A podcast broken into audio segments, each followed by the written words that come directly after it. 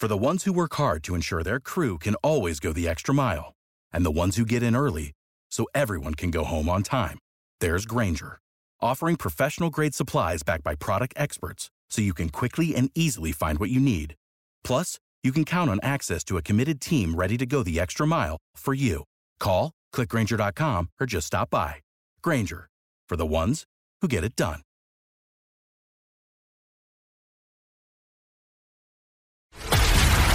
This is a News.com news flash. A man who plowed a vehicle into the Chinese consulate in San Francisco on October 9 was shot by police after a confrontation in the lobby. News.com has learned the driver was pronounced dead at the hospital. According to the Associated Press, police responded to the scene a little after 3 p.m. Pacific Standard Time.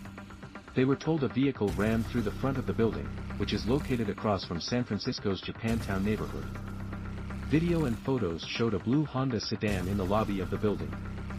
When police entered the premises and located the suspect, they opened fire, SGT. Catherine Winters said during a news conference, according to the news outlet. Few other details were provided.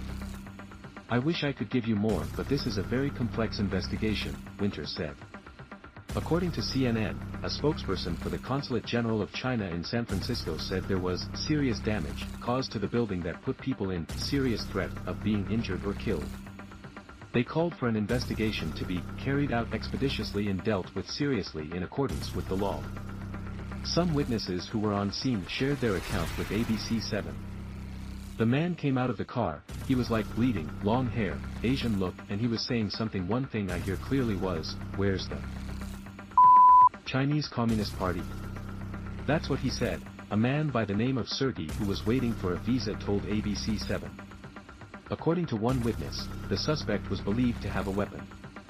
We heard someone say they saw a gun in the car so then once we heard gun we were like, okay we got to get out of the building because there's no exit behind us at all, Audrey Sun told ABC7.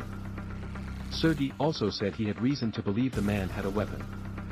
Then this man turned to his car and tried to get something from his car and in this moment the security guard kind of run to him and were able to hold him somewhat and at this moment people started to run, Sergey added. Chinese Foreign Ministry spokesperson Wang Wenbin spoke at a briefing on October 10.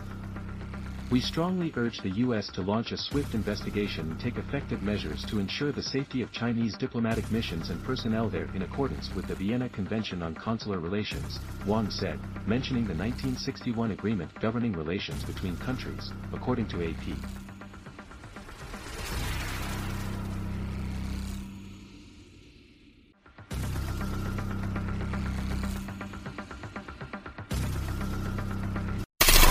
Knowledge. Knowledge.